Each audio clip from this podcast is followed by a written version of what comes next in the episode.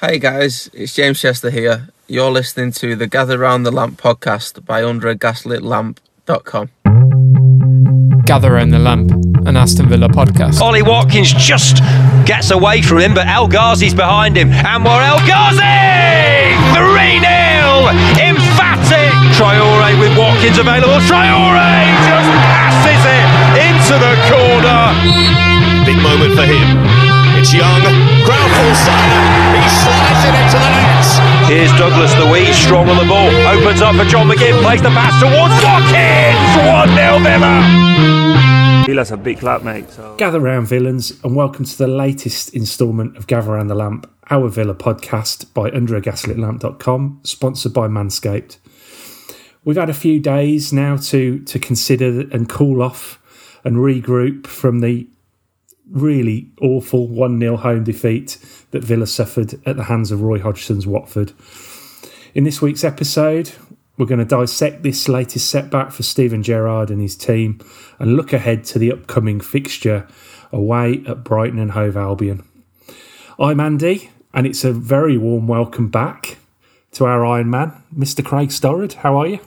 Oh, hey, hello, hello, hello, Andy. Hi, listener. Uh, yeah, good, good to be back. Um, I would say I was sorry to miss last week's show, but I, I really wasn't. I, I said, uh, I think in the in the group chat that um, you know, because I, I couldn't make it. I said to everyone, you know, I, I don't think I've got anything nice to say after that Newcastle Newcastle uh, defeat. So goodness knows what I've got to say this week. Well, the, the Newcastle game feels like halcyon days after after the weekend. So, uh, you know, it's um, we'll see how it goes. I'm I'm I'm I'm determined not to be too down um, downhearted, but but after that that stinging defeat last week at St James's Park, Steven Gerrard, of course, came out all guns blazing in the press, stating that there would be changes made um, for Aston Villa's home match against a Watford side sitting rock bottom in the Premier League without a win in 11 games. Gerrard didn't exactly ring the changes for this one though, as, as Ollie Watkins made way for Danny Ings in Gerrard's only only change to the team.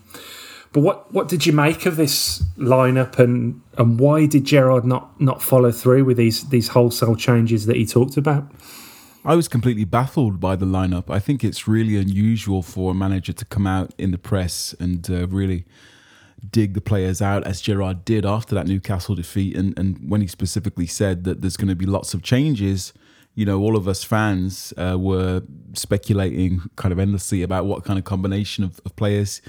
Lots of people argued for Sanson to come in. There was talk about uh, Chukwuemeka getting a start. Danny Ings, I think, you know, uh, most people seemed to think that he deserved an opportunity after Ollie Watkins' uh, struggles. Maybe a change at centre half or midfield with Chambers going into midfield and, and Hause coming in at centre back to uh, solidify. But no, none of it. None of it happened. The only thing that changed was was was Watkins uh, making way for Danny Ings, and um, it was completely baffling because the the Newcastle game was so bad. The manager then came out and, and recognized that he needed changes, and then decided not to change really anything certainly not in terms of the system or the shape. It was exactly the same, just with Ings for Watkins, as mentioned. So I think it's really interesting from from Gerrard that he he did that, um, and really I'm struggling to explain it. Um, I can only think maybe the players in question who were set for the chop after Newcastle game. Maybe they apologized verbally or maybe they apologized kind of physically on the training pitch and maybe they were all tearing up the players that were the mooted to be dropped. And and Gerrard was like no no no that was a blip. Actually I'm going to stick more or less with the same team. Uh, but very odd and, and I think Gerrard maybe look, made himself look slightly foolish with those comments and then by not really making any changes. I mean, you were there in the stadium, Andy. What what was your mood and the general mood around Villa Park when it was basically same again? Well, I, like you, I was surprised when I saw the lineup. I was expecting, I probably wasn't expecting that many. I thought maybe two or three um, changes. But as as as I say quite often on this podcast, I like the idea of two or three changes every game, at least one change every game, because I think I feel like you need to freshen it up. I feel like you need to rotate the players um, in and out of the team um, on a reasonably regular basis as well. You need to give players, um, you know th- their opportunities, and I think it's about keeping players fresh and keeping players fit. Um, but I was I was surprised based on Gerrard's comments. I was a little bit disappointed. Um, it felt like um, I'm sure it wasn't this at all, but it, it did felt like he was he was scapegoating Watkins a little bit as you know after such an abject performance that he's the only the only one to lose his place in the team. He you know he didn't play well, but he was far from the the worst player against Newcastle. So. Um, yeah, just, just just a bit a bit strange, really. But I I think I think in all honesty, looking at it, and we did touch on this last week, it's it's a case that you know you you kind of think, well, we need to make changes, but but what changes? I mean, if you're if you're picking what you deem to be your best team and it's not performing, um, you can make changes, but essentially you're you're potentially weakening the team further, aren't you, by making those changes? Unless you've got a couple of players who are absolutely kind of fizzing and ready to go. Um, I don't see how it how it strengthens you. Um, I think the Ings one was a, you know, I think he he obviously deserves his his opportunity, and I'd, I'd keep him in the, if he's fit. I'd keep him in the side for Saturday, although he did look like he was struggling at the end of that game. Um, but then you look beyond that, you know, you're gonna he's not going to leave Coutinho out. He's not. He's probably not going to leave Buendia out because he's, you know, who do you bring in to replace someone like that? And he's been playing very well.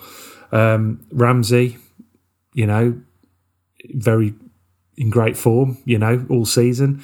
McGinn's one of, and you know, whether he's performing well or not, he's one of the, the the leaders in the dressing room and one of those kind of lieutenants on the field. Um, you know, and there's no one else other than Dougie really to play to play number six. So it's hard, really, um, it's to see certainly in that front six where you make those changes. I don't, you know, it's uh, and even now I'm sort of looking at it for Saturday and I'm thinking, who do you who do you change unless someone's injured? Who who do you change? It's it's difficult. Well, I think um, I, well, there's there's two points. I mean, who who do you change? I think anyone, really, just to just to give them a rocket up the backside a little bit, and and so there's a demonstration that actually this isn't good enough.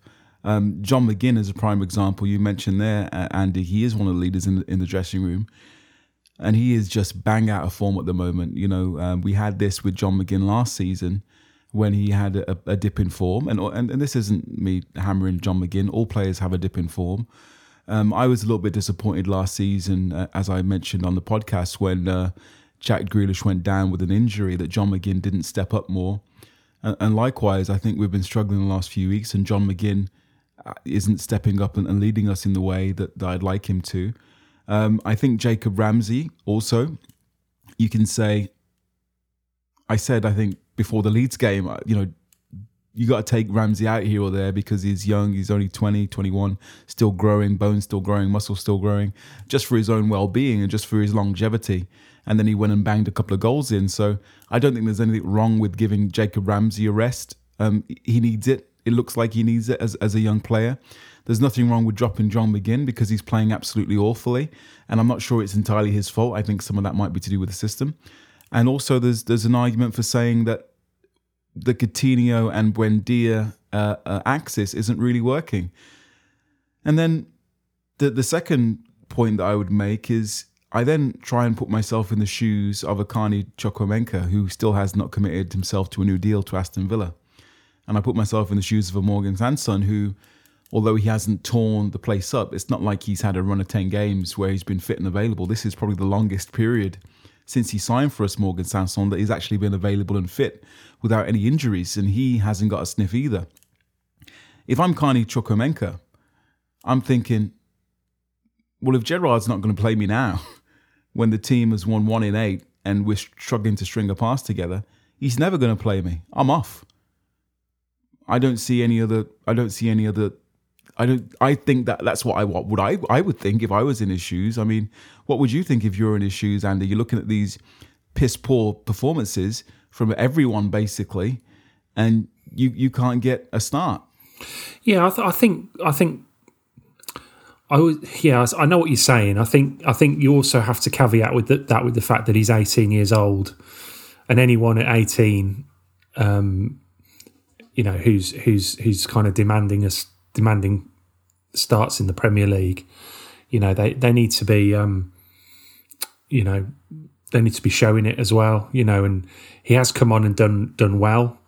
Um, but whether he's whether he's done enough to make Gerrard think, you know, I've got to I've got to pick this lad, um, is is open to debate. Having said that, he's actually probably the one, you know, and we'll talk about Brighton uh, later on, but he's probably the one who I would say one of those players where you would think, you know, he's he's got to be chomping at the bit to get to get game, get some game time. So um, he's he is you know if you were to to sort of rotate uh, Coutinho or Buendia out of the team, for me he's the man he's the man who's who's got to come in.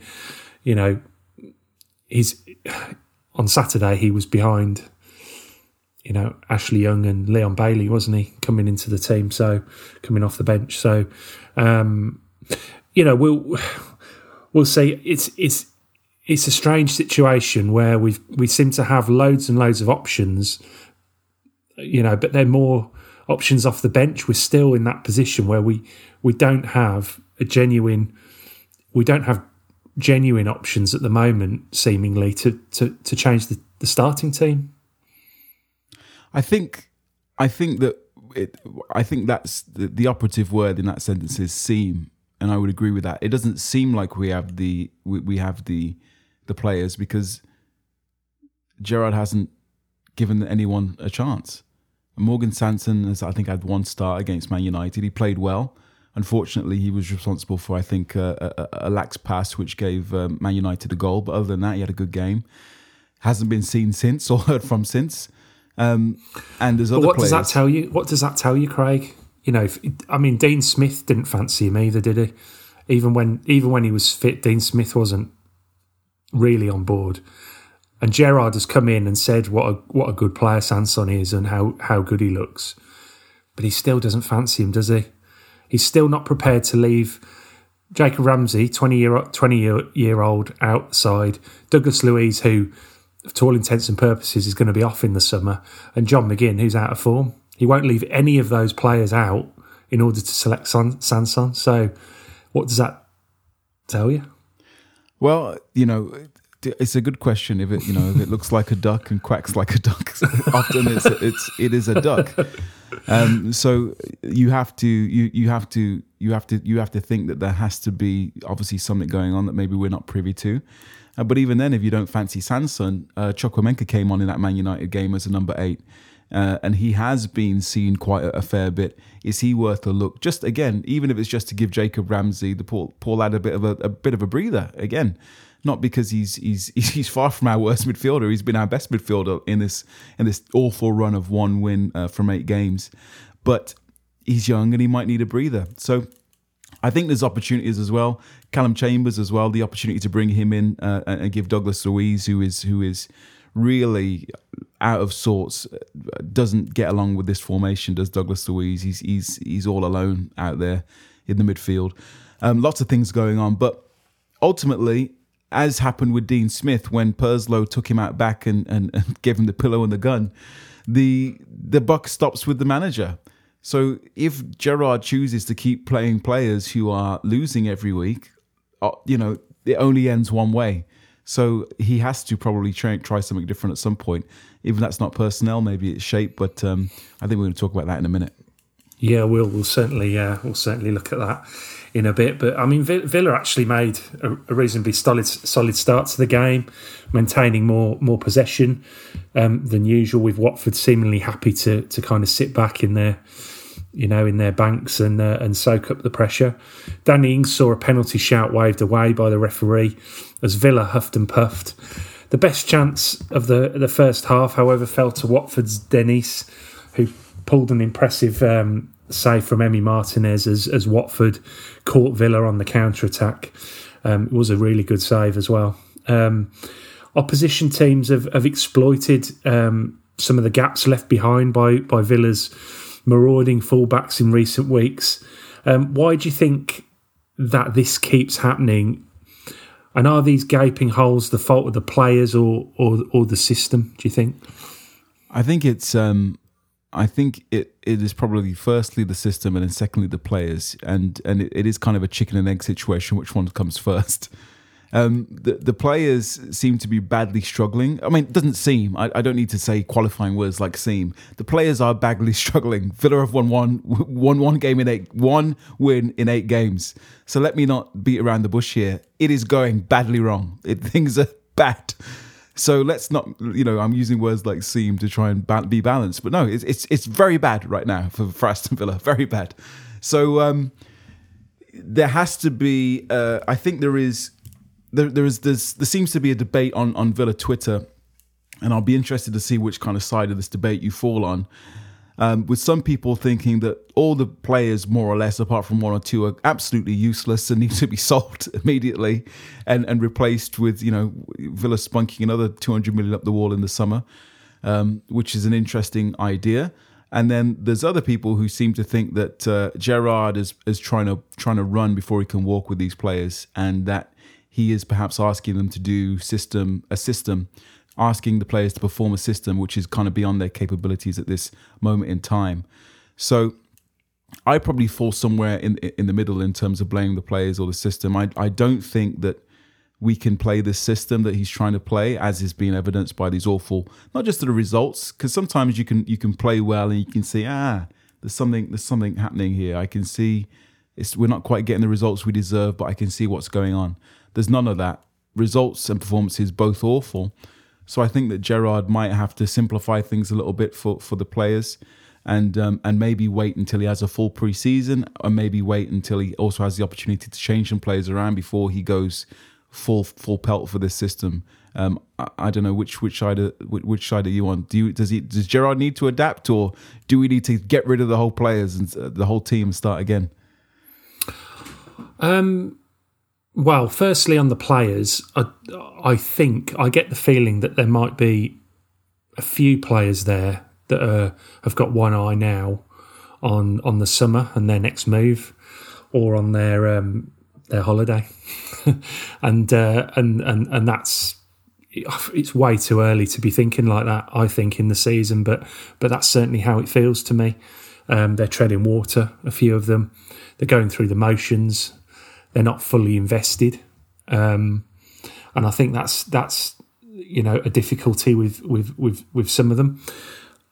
You know, and and I don't know, maybe it's natural for some of them to to to be a bit like that, but the other the other side of it, um, the system side of it, um, is an interesting one because you know we were talking again last week, and, and Dan, um, you know, probably understands these these things slightly slightly better or can explain these things slightly better than I can but but he's very adamant that the the, the system is is the downfall at the moment and um, you know this this kind of Christmas tree formation and what's expected in certain positions um, leaves us wide open because we haven't got the necessary uh, personnel and um, and quality to um, you know to to kind of fill the gaps, if you like. So, um, I mean, I'm in two minds. If this is the way Gerrard wants to play, then I think he's got to try and get it into the players.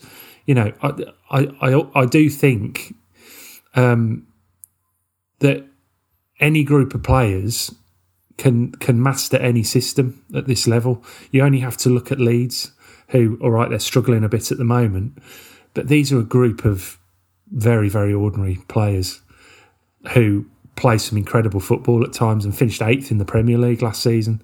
So, you know, I, I think you can. I think you can get a tune out of a group of players who invest and buy into um, a way of playing in a system, but it can take time. You know, I think back to um, even when when when Jurgen Klopp took over at Liverpool.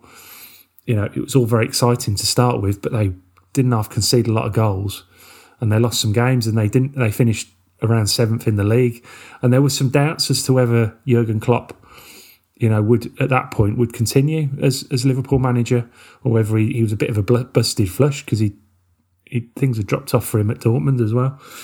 You know, I I think I heard the other day that Rangers fans were unsure about Gerrard at first and this and the system he was playing because it, it, it just took a while for the, the players and for him to get the players together who would who would be able to execute it well. So, you know, I I do think it's a bit of both. I think there will be a lot. There will be quite a turnover of players in the summer because I think uh, what's what's new for Aston Villa every year well, exactly, we have a yeah. large turnover of players. Yeah, apart from last year, really. I mean, we, yeah. I, I, don't. There was obviously, but we lost the big one, didn't we, last year? So, you know that, and and I, look, I still think we're, I still think we're we're recovering from that. I, th- I don't think that's something that you know. I, I said I said the other day, um, you know, it feels like now when you when you go to games, you know, great atmosphere and, and all the rest of it, but when you go to games, it feels like the the club's heart stopped beating a little bit. It's it's just not the same. You know, Grealish brought that energy. He brought that. He brought that rhythm. He brought that passion. Um, and we're we're we're we're missing that. We're missing that badly at the moment. And uh, um, it will it will heal. It'll go. It'll you know it'll evolve out of the club. No problem at all. But at the moment, it's. Uh, it's it's it's not it's not helpful. But in answer to your question, I do think I think it's partly the system, but I think he's got to he's got to persist with it to some degree. Um, and I do think there's players on the beach. I think um, I think that's that's that. I, I take that point, and I do believe that that you know Gerrard should have the freedom to kind of do what he wants, but you have to earn that freedom. And I think that uh, you know, we should be really around 33, 34 points now. And, uh, you know, we, we should be a win or two away from the 40 point mark. And once we're at the 40 point mark, I think I would turn around and hold my hands up and say, yep, have at it. Do what you want. Play the kids. Do what you want. You know, play five up front. Doesn't matter. We're safe for another year. Experiment all you like. The problem is, he's not at Liverpool. He's not at Rangers. He's at Aston Villa a, a, a, recently promoted Aston Villa for all intents and purposes, which we we conveniently forget sometimes as fans. And our Premier League survival, our Premier League uh, uh, uh, uh membership, is not a foregone conclusion. You know, I am very certainly looking over the shoulder at the moment at our uh, at the, the, teams coming up behind us, and it's a little bit uh, twitchy because one win in eight is relegation form. We have 14 games left. If we carry that through, if we carry this form through to the end of the season, that's another two wins, which leaves us on 33 points, maybe a couple of draws, 35 points, and then it's it's maybe you stay up, maybe you don't, if this current form continues. So for me, Gerrard has to has to do something, has to stop the rot because I don't think you can carry on experiment, experimenting like he is when results are so bad. I think he has to to do something and do it soon um, because uh, it is dicey, getting dicey for Villa. Yeah, and, and, and that's the thing. And you, you mentioned it at the start. It's not like it's not like we're playing scintillating football, creating loads of chances, but getting caught out on the break. You know, we are we are we are struggling, aren't we? Um, you know, we'll come on to it in a bit. It's it's not it's not it's not like where you can you can kind of see what he's trying to do. It it is all a bit soggy and a bit a bit flimsy, isn't it? Um, in every aspect. So it's it's um, it's a, it's a strange one. It's hard to it's hard to really decide. It's hard to decide, but I suppose the hope is that you know, at any point, these players, because they're good, good group of players, they will they will click into a bit of form, but um, or they'll just they'll just get it and it will just it will just happen, and um, we'll see, we'll see. But at the moment, it's uh, it's it's looking decidedly um, underwhelming. Um, but second half was was was um, more or less the same. Uh, Watford seemed seemed more than happy to settle for a much needed point. Um, Gerrard, however, clearly wanted to win, and he hooked the the ineffective ineffective Douglas Luiz, who who just before that given the ball away, I think, and uh, set up a, a Watford counter attack, which we were lucky. Um, uh, Sissoko missed um, his opportunity. Um, and uh, he brought on Ollie Watkins um, in a in a really attacking change. Ashley Young subsequently came came on at right back for Matty Cash, and the final cha- change saw the the lesser spotted Leon Bailey um, back from injury joining the fray um, in place of Emi Buendia. Sadly, these these offensive changes uh, did not have the desired effect, with Villa mustering only a, a tame shot at goal one time shot in goal, I should say, for, for the whole 90 minutes. Other than two Philip Coutinho 20 minute masterclasses um, against Leeds and, and Man United, Villa have looked somewhat toothless in front of goal in recent weeks. With the likes of Coutinho, Buendia, Watkins, and Ings available, why do you think Villa are so goal shy at the moment? I think it's a couple of things. I think it's confidence, and I think it is again the the, the system. It, what seems to be happening is um, when Buendia and, and Coutinho seem to both be staying quite deep, um, picking up those deep positions, looking for those magical through balls to either Lucas Digne or Matty Cash. And whereas we talked, you talked about the golden boy uh, Grealish, um, you know, last season, and one of the delights as a Villa fan in, in, in the last five or six years was seeing Grealish one on one with his fullback, just as he jinks and dives, and then Matt Targett, your favourite would uh, dart along the outside, and uh, it was it, you know would get two v ones. And even if it was a one v one, you know, you know, Grealish has the, the, the ability to get to the byline, put a cross in. He has the ability to cut inside and do a, a cross. He can dribble and do it himself and, and bang one in the uh, bang one in the bottom corner as he did uh, famously many times. I think particularly against that uh, in that game uh, away at Blues in our ten game winning run. Um, so but unfortunately, with all respect to to, to Lucas Digne, um, Lucas Digne one on one with the right back isn't really going to do a lot. He's he's either going to cross it or try and pull it back.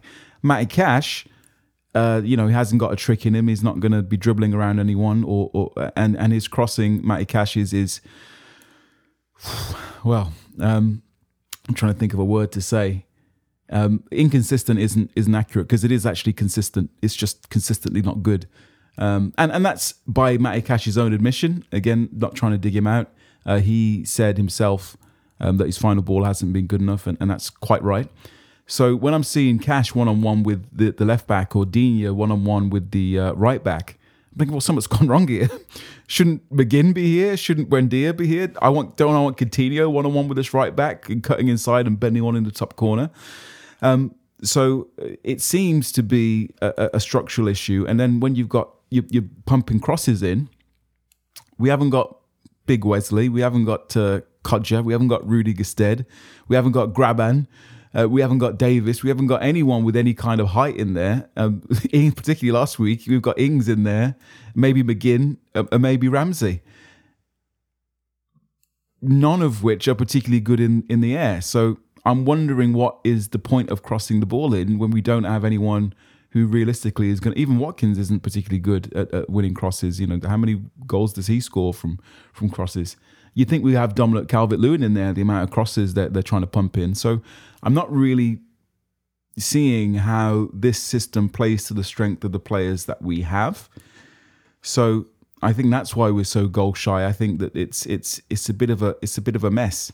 Um, I'm not sure we, we have the best players in the uh, in in the best positions where they can hurt the opposition. I think in the Newcastle game, I think you and Dan mentioned it last week on the show. Matt Cash was the player with the most touches in the Newcastle box. Well, that there, he's probably the last person you'd want, other than Emi Martinez, with the most touches in the opposition box. So for me, it's confused, um, and and and it just it, it, again, it, I think it reflects badly on the structure of the team and how the manager's sending them out because we do have real weapons in there that can hurt people. I mean, you, you, you couldn't wish for someone better than Philip Coutinho to be jinking around the edge of the boxes or arriving on the edge of chances in terms of just being a supreme finisher. But we've got we've got Matt Cash there. It's it's not. I don't. It confuses me. I don't understand. I mean, it reminds me a, little bit of the points I was making about the the, the five three two back in. Uh, you know, back in the those those days with Dean Smith at the start of the season when he was um, he was using Matt Cash and Matt Targett as his as his creative outlets, you know, and we had at the time obviously we had Watkins and Ings up front and a and a fairly flat midfield, um, and and everything had to go go via these two these two um, essentially defenders, you know, who who who were who were tasked with creating all the chances, and it, it didn't make make sense then, and it doesn't really make sense now. Um, I'm look, I'm I'm a I'm a I'm a bit older, so I remember when when fullbacks were judged on how well they defended. Um, I know the game's moved on, and, and they, you know, fullbacks are, are expected to obviously um, add add far more um, attacking threat going forward. But I still maintain that that should be on a on a as and when as and when it's appropriate basis, not as a not as a um, you know as, as as the only kind of route to goal. Do you know what I mean? It feels like the fullbacks have to get involved in every attack. But that's and, not how that's madness. that- that's not how they're set up. I mean, you have a bird's eye view there from K2 in the Holte. As soon as Villa get on the ball, it's it's like Roadrunner either side. Digne and Cash are just sprinting forward um, to get in those positions, and then the ball goes into Coutinho or Buendia. They're looking for the for them, and again, when we're in advanced positions, I mean, every time Villa have the ball, and you probably saw this cl- better than I can see it on the TV. It seems like we've got a couple of road runners in uh, Matty Cash and Digne who are just sprinting full pelt to to to, to get up the pitch, and um, it's really again it's it's it's it's baffling, and it's not working. Is the other thing. So so I mean, there's that. And it's strange defensively then when they when they, they when Watford were getting on the counter attack, which they did very effectively um, with their midfield three sort of blocking everything um, in front of their defence. They were getting on the counter attack, and then you know that that that um, move that I that I mentioned. You know, you've got Sissoko running at running at Jacob Ramsey. Who's filling in at left back because Digne's gone forward, And you've And got McGinn seems- right back on the other side, and it's yeah, yeah, and it, and I know those obviously those midfielders have to have to tuck in and do that when when the fullbacks go forward, but that shouldn't be happening all the time, should it? Surely, I mean, surely the defence, um, you know, the, the back four are the are the are, are the ones that should be in those positions the majority of the time. You know, when once once there's a once there's a transition, I I mean it's it's maybe I'm you know maybe I'm just not up with with with with modern tactics, but um, I think if you've got you know Sissoko or or or Ismaila Sarr running at Luca Digne, that's a much better situation than them running at, at Jacob Ramsey. Um, and I would have thought as well, as as good as Luca is, um, I'd rather have um, Jacob Ramsey on the ball at the other end as well. But you know, it's it's um, it's just confusing, and it just looks a it just looks a mess, and it looks it looks it looks very very stodgy at the moment. Well, it, it, is a mess, and I think, um, and again, you you you alluded to there. We, you know, th- there's been kind of two bursts of of wonderfulness, and um, uh, in the last probably five or six games, and that was that spell uh, against Manchester United where we brought it back uh, from two 0 to, to to get a draw. Um, where everything kind of went through Philip Coutinho on his debut, and, and Ramsey's popped up with a goal, and also that uh, that twenty minute period from from Coutinho and Ramsey against Leeds, where everything clicked and looked wonderful. But um, we're talking about two. We're talking about forty minutes out of the last four matches, or five matches, or six matches of genuine quality. And I would argue with the players that Villa have at their disposal, that is nowhere near good enough. Um, you know, changing system or no changing system. I think that the the the, the management team, Gerrard, Beale, uh, um, Austin McPhee, all the rest of them, I just do think they have to be getting more out of these players than they are at this moment in time. Yeah, absolutely, and particularly at the attacking end. Um, you know, I think, I think defensively, you know, we are what we are, aren't we? Um, at the moment, which is perhaps not as good as we thought we were. Um, but but attacking wise, you can't look at that that group of players and say that we should be drawing blanks against Newcastle and and, and Watford. It's just. Um, it's it's it's it's just not on. It's it's it shouldn't be happening. Um, but sadly, you know, another spectre of, of Villa's recent past came back to visit as as Villa conceded yet another goal, um, which could be marked as in the avoidable column. Um, there were lots lots of blame to go around with this one, with Calum Chambers beginning the comedy of errors after losing out on a on a challenge on halfway um, and into Watford's half. The the ball um, is eventually switched onto the right hand side where Ismaila Sarr uh, controls the ball um, on the edge of the Villa area. Lucas Digne mysteriously makes no attempt to challenge Sarr, who stands still, waits for the run of Den- Dennis, and clips a lovely ball into the Nigerian forward, who catches Ashley Young asleep at the at the back post. And Dennis helped himself to the to the winning goal, nodding an easy finish uh, into the Villa net. Watford were not quite finished and could conceivably have scored another goal or two, but for the excellence of Martinez between the Villa sticks. Um, Villa Twitter went somewhat nuclear after the full time whistle with, with anger and criticism of the players, the manager, Christian Purslow, and even Dean Smith um, were trending on the Villa hashtags. Um, we try to be optimistic on the, on this podcast, um, but however you slice it, one win in eight for Gerrard and his players makes for ugly reading. Clearly, things are going somewhat wrong at the moment, but how do Villa stop the rot and avoid further poor results? I think it's down to the manager to change things. I think it's down to the manager to change. If he doesn't want to drop the players, if he wants to keep the same eleven, that's his prerogative. But um, uh, we are in. Uh, we are. Uh, the, uh, the ship is a sinking. So I think that he has to make some some adjustments, uh, starting against the Brighton game, perhaps um, look to try and just. And I think. I don't think it's going to happen. I, I implored. I remember. Do you remember before the Southampton game, Dean Smith had lost four in a row, and I was begging him.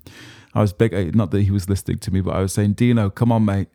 You're going to get sacked if you're carrying like this. Please, just keep it tight. Get a point away from Southampton go away for the international break, regroup, and, and, and go again because confidence is on the floor. And I feel we're in a similar moment now. Confidence is on the absolute floor. I mean, players of high quality are struggling to trap, control, pass a football. Uh, ben Foster, uh, as you mentioned there, Andy, not with a save to make. Uh, Villa Villa Twitter did did turn. I think it's fair to say the honeymoon is over for for for Gerrard, and um, he's um, he's he's he's got it all to prove. We we knew that hiring Gerrard was a gamble. Yes, wonderful captain. Yes, one of the greatest football players the Premier League has ever seen. Yes, did very well in in the SPL. But the fact of the matter is, uh, and this is just a fact, it's not opinion. Gerrard is a novice Premier League manager. And in recent weeks, he has been schooled by very experienced Premier League managers with the likes of Eddie Howe, the likes of Roy Hodgson, with, with hundreds of games under their belt at this level, and and they've they've they've beat him easily actually and outthought him very easily. So I think for Gerrard, it, it might be time to just put these put these uh, these you know McGinn at right back and Ramsey at left back and the forwards. This this kind of uh, over over what seems to be at the moment an overly complicated system, simplify it for the players, go back to basics, get them playing the way they need to play, keep your full books backs on the halfway line, or one goes, one stays. You know, it is old school, and uh, let's see if we can if we can get our our players that we want on the balls in those final third areas, which I don't think is Matty Cash. I think it's Coutinho. I think it's Buendia, and maybe even maybe even Andy, oh, I'm to put my tin hat on.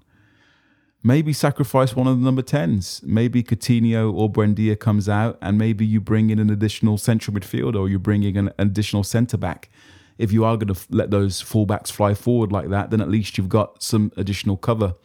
Um, just make us a bit more solid, a bit more hard to beat, and and and and then reset, rebuild from there. But a bit like Dean Smith, Gerrard and these Premier League managers, they've they've got egos. They are packed with hubris.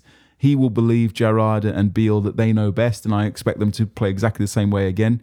And I think if we do play the same way again, Andy, Brighton, who are just so good at keeping the football anyway, they'll they'll tear us limb from limb.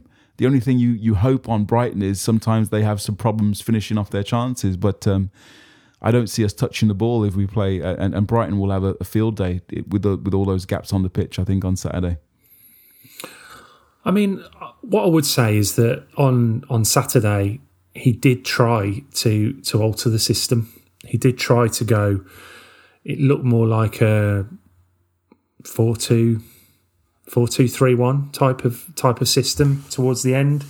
Um, he had the two strikers on, obviously. Um, he had, he, you know, he left Coutinho on. I think Bailey came on for uh, for for Buendia.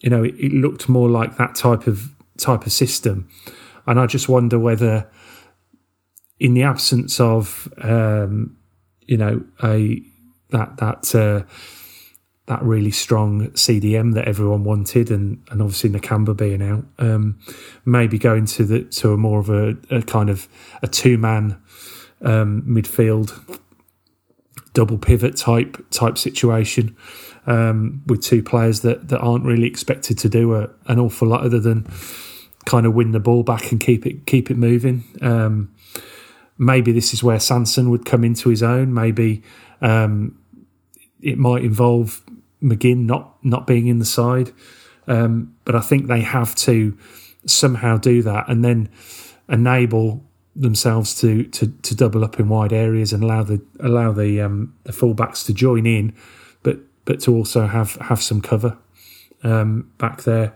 you know. So you know, under those circumstances, this is where you'd you'd you'd want someone you know perhaps on the left, a bit like someone like Ollie Watkins um, on the left, sort of to help Digne. Buendia is very very good in terms of um, in, in terms of his, his pressing and his and his work rate and his energy, you know, on the right, and, and then you've got Coutinho who can who can just um, maintain in the in the number ten position. But that would be my that would be my sort of choice going forward at the moment. That's very different to what what how Gerrard wants to play and and the the the, the style of play he's trying to drill into the players. So you know, he's unlikely to to change too much. But he did, in fact, sort of switch to that that type of system on Saturday.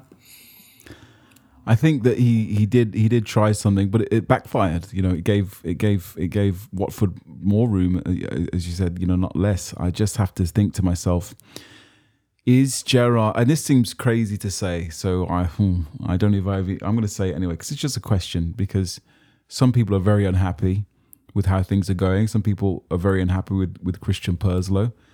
Um, and and um, you know, the, I saw some stuff. Why oh, he's just hired his mate. You know, I, I am not sure. I, I, think that that Purslow does have a bit of a uh, fetish. Might be a strong word, but I think you know Purslow does enjoy a big name. It's fair to say. Um, so you know, Gerrard's profile, I'm sure, had something to do with his his appointment. But um, uh, if we're gonna have our half our, our glass glass half empty, Andy. Brighton coming up, Southampton coming up. Lose both of those, and then you're at one win in ten. Do you think that the owners start to get twitchy at that point? Do you start to get twitchy at that point? Is there a line we draw in the sand? Because we are on 27 points. We are not safe yet. I think we will be safe. By the way, I'm I'm not. I'm just playing devil's advocate here. I'm just asking a question. I'm not, I'm not suggesting anything. Mm. Yeah, I mean we're very very close, aren't we, to to not having any worries about about relegation, um, and we all kind of assumed that it would be a formality, probably during this run of five fixtures that we yeah. favourable fixtures that we um, we we're in the middle of now with one point. Um, that we would we would secure our our Premier League status, and then we could we could kind of have a run to the end of the season of of, of seeing how things go, and maybe a bit of entertaining football and, and this sort of thing.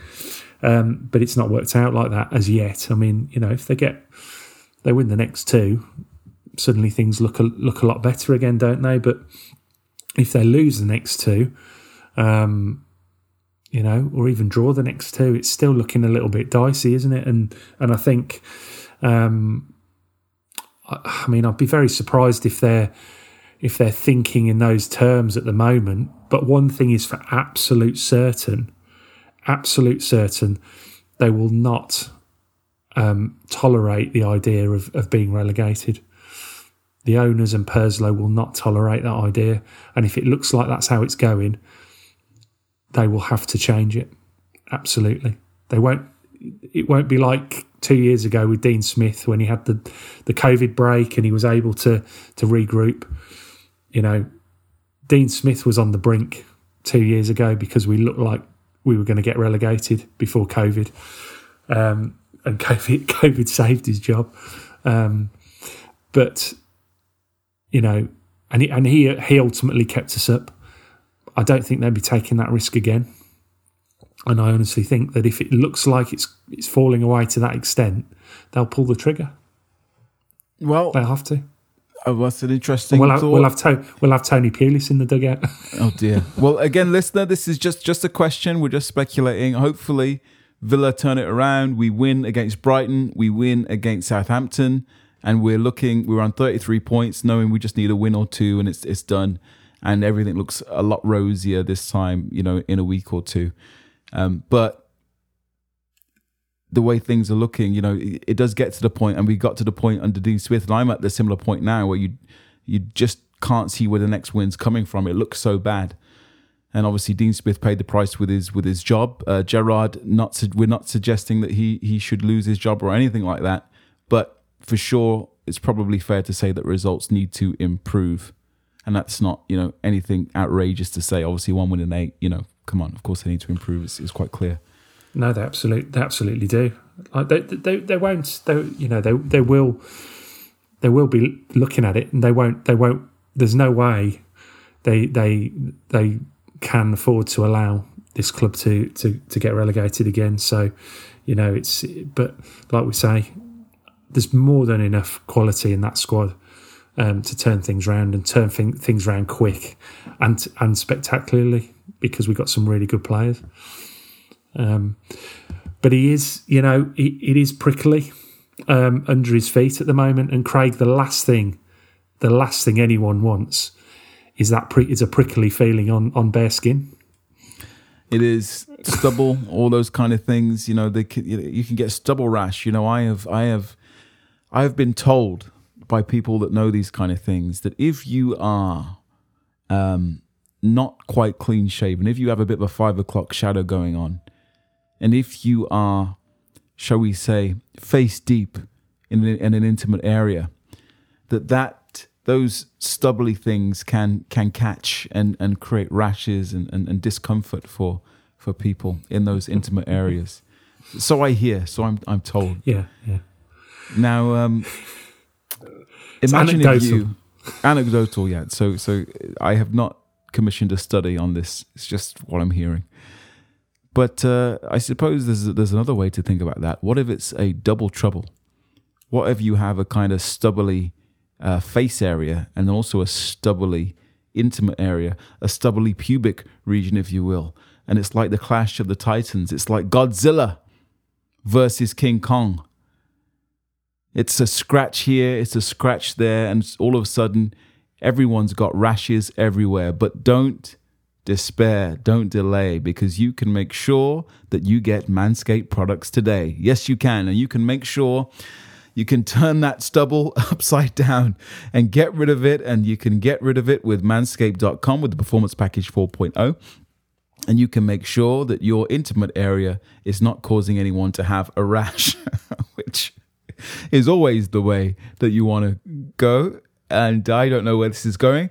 So, anyway, make sure that you get your uh, discount, which is uh, 20% off and free worldwide shipping. That's 20% off and free worldwide shipping with manscaped.com. That's www.manscaped.com. A proud supporter of Gather Round the Lamp podcast. Thank you, Craig. Yeah, absolutely. Get over there, guys, and uh, sort it out. That took Um, a but- sharp turn, didn't it? Yeah, that's right.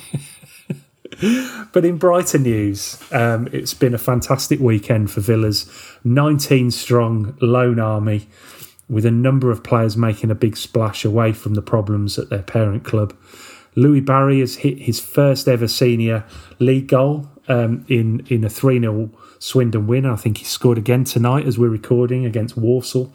Um, Daniel Bettridge's uh, favourite Trezeguet has hit the goal trail in Turkey. Freddie Gilbert continues um, to populate the League One team of the week, which is an incredible. Um, Keinan Davis and Jaden Philogene Bidace are earning rave reviews for Forest and Stoke fans, res- respectively.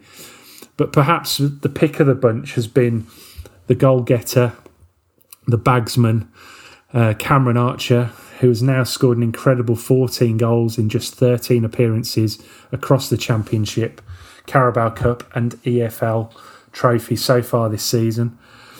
What does the future hold, do you think, for, for Cameron Archer next season? And given Watkins and Ings' struggles in front of goal for Villa of late, you know, should should young young young Cameron be starting for Villa on Saturday instead of starting for Preston? Well, I think he he certainly uh, probably deserved a bit of a look in earlier this season. I think you you were a big advocate for for sticking him in, uh, Andy, when he was on the goal trail, uh, as you mentioned there in the Carabao Cup and EFL Trophy. Didn't really get a sniff under Gerrard. Had a few more minutes under uh, Dean Smith, but. Uh, this is what the loan market is for. Um, he is able now to go out and prove himself. And, um, you know, with every goal, he's probably adding another million to his price tag. So, should Villa wish to cash in, although I can't imagine having uh, having having those conversations because I think that Archer is growing into a fearsome striker at a very very young age. And uh, written off by many after a, uh, a, a, a, disappointing spell at Solihull Moors, uh, where it just didn't quite work out for him. He um, uh, we we remember the the interview. Uh, well, I remember the interview in pre-season with your mate, your favourite Andy uh, Craigie Shakespeare, um, your favourite coach, uh, who just said, yeah, that uh, uh, that basically I'm paraphrasing, but that Archer had shown up, came came back after pre-season and just smashed in a hat trick in the first kind of pre-season game behind closed doors that Villa had, and all of a sudden he was just flying, and that momentum has continued through the, uh, the the Carabao Cup scoring against Chelsea, the EFL Trophy was absolutely incredible, and now he's proving that he's no flash in the pan from a goal scoring standpoint, and absolutely banging goals in the Championship, which as we as we know is a very difficult league, a very very difficult league. Hopefully, we don't have to experience how difficult that league is, uh, but if we do, we've got Archer ready ready ready to go. So um, so I think it's incredible for for Archer. I think next season uh, you have to think that uh, he would be kept around. I think that the future may not be long. I, I, think that, that Danny Ings may not be long for this world at Aston Villa. I also suspect Ollie Watkins might be off. So uh, that leaves an opening for uh, Archer next season to to stake a claim to be Villa's starting striker. I think that uh, you talked about the heartbeat earlier of Aston Villa kind of being uh, ripped out a little bit with the exit of Jack Grealish and probably to a lesser extent Dean Smith, a couple of lo- a, a, couple of genuine local heroes. And uh, I don't I don't think that could be overstated how important those two were for the kind of renaissance of, of Aston Villa.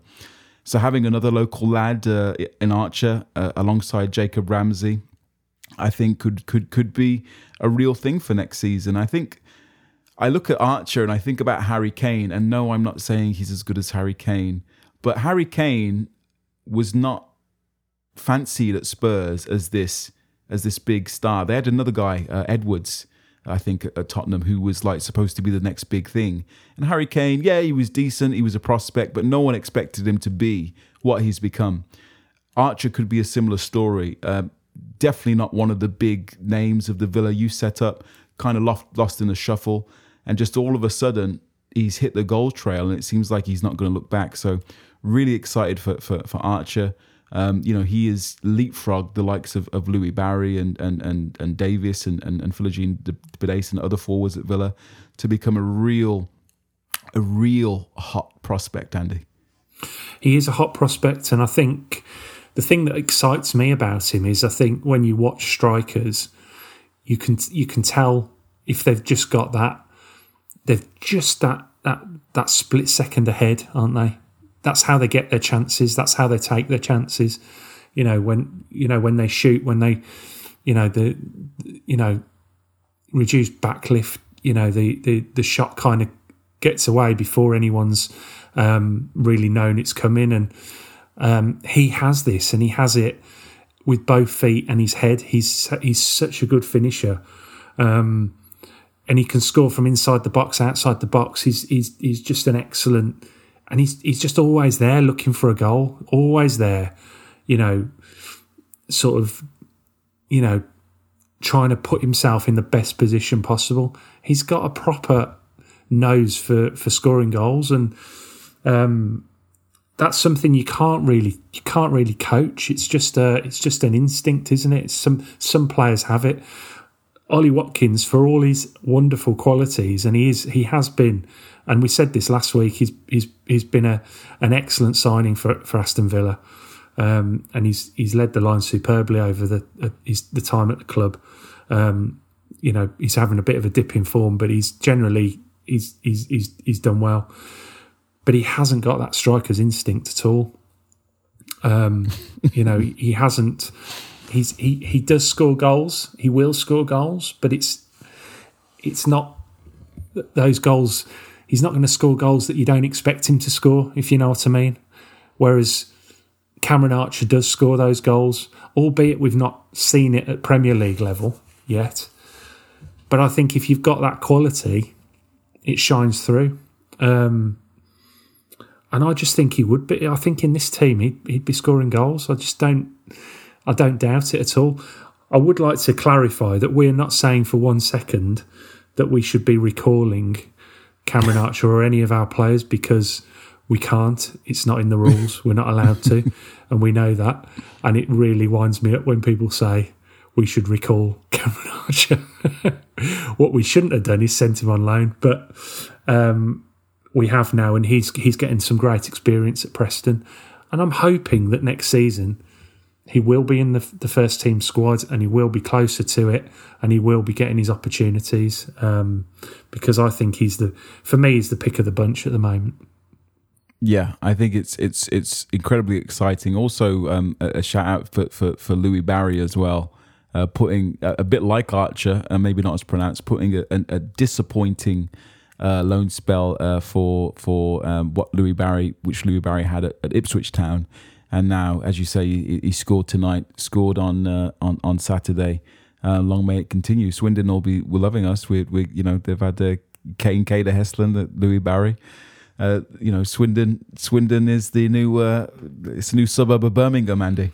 Well, they've got Harry McKirdy there, who was a, a Villa youth um, player as well, and yes, he's a proper do, yeah. cult hero down down there by all accounts. He's, he's you know, he scored against Man City the other week in the cup, and you know he's one of them. He's he's uh, he's he's really found his his his his level there, and he's probably got a he's probably has got a higher level really in him. But um, yeah, so. Uh, there's a bit of a connection with Swindon um, at the moment, and uh, it's good. It's good when you find when you have a club further down that, that you can rely on to to develop your, your young players properly and to make them feel part of the club as well. I think I think from from all accounts, all accounts, uh, Kesler Hayden was was a little bit gutted to leave there, um, and now but now he's moved up to a to a higher level, which is which is great for for him and and, and, and promising for us as well. So, in terms of the uh, you know the youth the youth setup, it's it's going very well. There's some really good signs, um, you know, in very early days as well. Um, so so that's that's great. And like you say, they either come through and help the first team and do well, or um, we're we're able to get a, a, decent transfer fee for them for them, which, as as you said, is not something we've been particularly good at good at of of late. Um, Allergic to transfer fees, other than obviously uh, your mate your mate your mate Joe. yeah, which I'd take it back. I'd, I'd give him. I'd, I'd, give him the hundred million back. I really would at the moment. But um, do you think go. he would? Uh, do you think he would take it back? No, not a chance. Not a chance. No, I think. You think I he's happy done. where he is? No, I wouldn't have thought so. But I, w- I would have said he's. Um, you know, he's still got every chance of of making an impact there. I think in the future, and um, he'll yeah, certainly. Still, uh, still, that's fair. Still early yeah, days for for, for it, Grealish. It is early days, of, and yeah. Yeah. Um, but we move on to Saturday, and, and as we said, Graham Potter's Seagulls are up next for Villa um, as we travel to Brighton for a, a traditional 3 pm kickoff. Um, with the honeymoon period well and truly over for Gerrard at Villa, um, he may um, be pleased to be facing a Brighton side that has already um, bested this season that he's already beaten this season, and who themselves are coming off the back of a, a very poor 3 0 loss at the hands of Burnley. Villa will be boosted by the return of Ezri Konsa at the back, but may still have to wait longer for long term absentees Bertrand Traore and Marvelous Nakamba. Will Gerrard make the changes he promised against Watford this time out, or do you see him keeping faith with his more trusted players in the hope they can turn things around for this one? Well, I think um, I think that uh, yeah, I think there will be changes. I think Konsa will come in. I think Ings probably keeps his place. Although I wouldn't be surprised to see to see Watkins back, um, just for the for the work rate. I don't think you can carry Coutinho and Buendia. Um, Buendia works hard um, off the ball. Coutinho, not so much. Um, and that might not be. I don't think he's lazy necessarily. I think it's gen- generally accepted that he hasn't played a lot of football um, for uh, for um, a long time. Coutinho. I think that this last couple of weeks is the first time I saw something. This it was the first time Coutinho completed ninety minutes in like two years or something mad. So uh, Coutinho still finding his, his fitness. I, I, don't think that he doesn't want to help out. I just don't think he's physically able to help out defensively at the moment. So whether or not you can carry both of those against a Brighton team that tend to dominate the ball with that uh, that wonderful midfielder Yves Bissouma, who is so coveted by many at Villa Park, with Villa having a bid turned down for him. So Konsa is going to strengthen the uh, the, the, the the side. Um, no disrespect to Calum Chambers, but I think Konsa is a step or two above it'll be interesting to see if Gerrard does play Chambers in defensive midfield uh, to add a bit more steel. Certainly, it's not going well for Douglas Luiz, so for sure it's worth a try. I would have thought. I mean, it can't get much worse. Um, cut to us, you know, talking about a 4 0 loss. I'm like, wow, we sh- I don't know why he played Chambers there.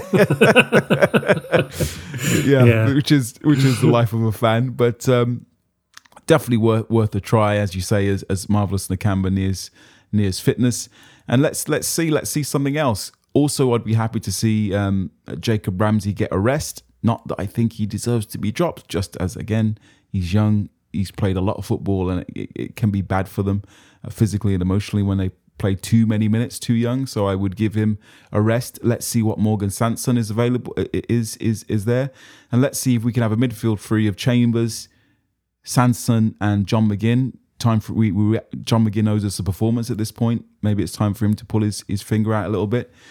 And let's see if we can we can push ahead a little bit and see if we can we can have a bit of a better result that we've had in the last few weeks. Um, Gerrard, as you say, already has beaten Brighton. Brighton have just had a terrible loss, so maybe it's a good time to play them, and um, hopefully we can get another two 0 win on the board, Andy. Yeah, I, I, quite like the idea of that midfield. I have to say, I think um, you know I mean, Chambers, it would be a, a little bit of a, a, reach, maybe. But look, we, you know, you, you, we sort of joked about it there, but we, surely we're due one of these where you just do something different and it works.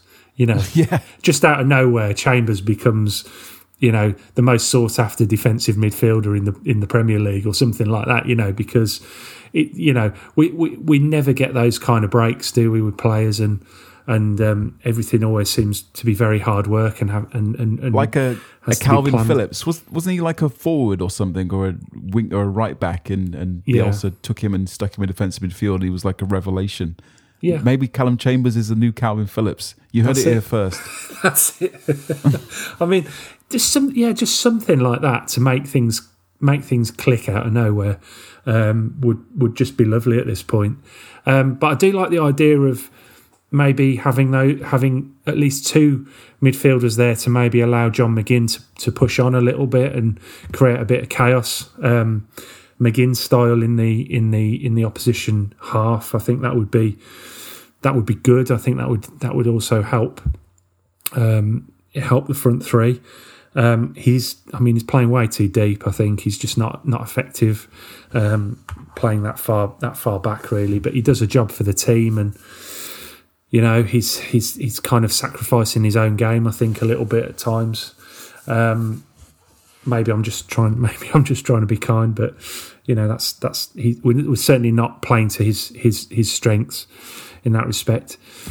Um, yeah, I think um, you know, maybe even moving Ramsey into the front three is is an option. But then you've got you have got players there that are, that are probably um, you know players that know well Buendia, Chukwuemeka, and uh, and Bailey for a start who who might have something to say about that. So you know we've uh, there is certainly options. You know, having said there are no options for for Gerrard, he does have options, but I think maybe he just needs to open his mind a little bit, maybe, and and and say, right, okay, this isn't working. Sometimes you just need to rejig things. You know, give things a bit of a new emphasis.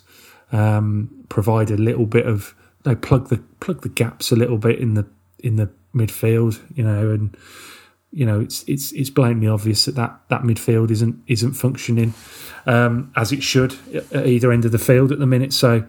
Um, yeah, I like that. I think um, the forward thing, it's just toss a coin, isn't it? Between Watkins and Ings, really. You know, I did think Watkins looked lively when he came on. Ings started the game really well. Um, probably should have scored. Certainly should have had a penalty.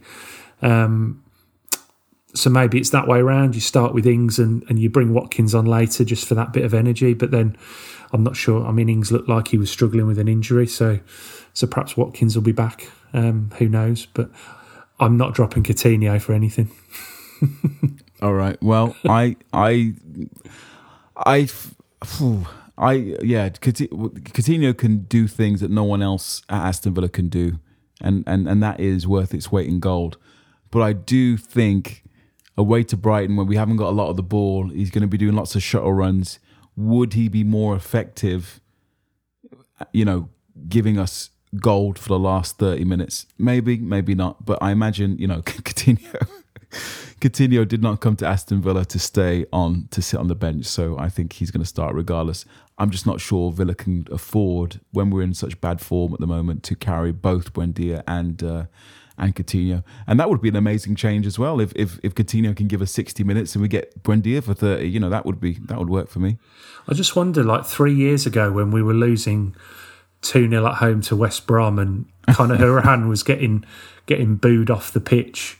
Uh, Jacob Ramsey's debut that game. And Jacob Andy. Ramsey came on. I, then, you know, did you think we'd be debating whether we should we should drop Coutinho to the bench or not? um, I think, uh, you know, sometimes it's good to get things in a bit of perspective, isn't it? But, um, yeah, I think I think uh, there's no way there's no way Gerrard leaves him out. He's too important. No. He's too he's too good. He's too good. Um, yeah, yeah, he's too good. And uh, you know we love Buendia, but Coutinho is twice the player Buendia is. I'm afraid, and uh, in, in, many aspects. So um, if there's one of them goes, it'll be Buendia. I would have thought. Um, but anyway, that's sorted that out. Then um, predictions. I'm I'm I'm back in Gerrard as uh, we've I've I've as much as I'm distressed by these these things that he's doing, I'm backing him to come good. Um, I'm hoping he stops stops the rot, gets a point, uh, which could be valuable for us come the end of the season. Uh, one all draw. Yeah, I was I was thinking a draw. I was thinking a draw, but I'm going to go for a, a two-one away win. I'm going to say we're, we're going to we're going to go there and pick up the points and complete the double over over um, over Brighton for this season. Um, but great, thanks for joining me today, Craig. It's been it's been great to to get some of this stuff off off our collective chest, I think, and and I hope the listeners yeah. have have enjoyed it too. Um, head over to Manscaped for for all your your Manscaped products and twenty percent off and free shipping with the code LAMP and check out the website underagaslitlamp.com and give us a follow on the socials. If you're going to Brighton, have a great day, have a great weekend, cheer the boys on, and we'll be back next week to to to pick it apart, hopefully celebrate a win and look ahead to the Southampton game a, a week on Saturday. But until then, stay safe and up the villa.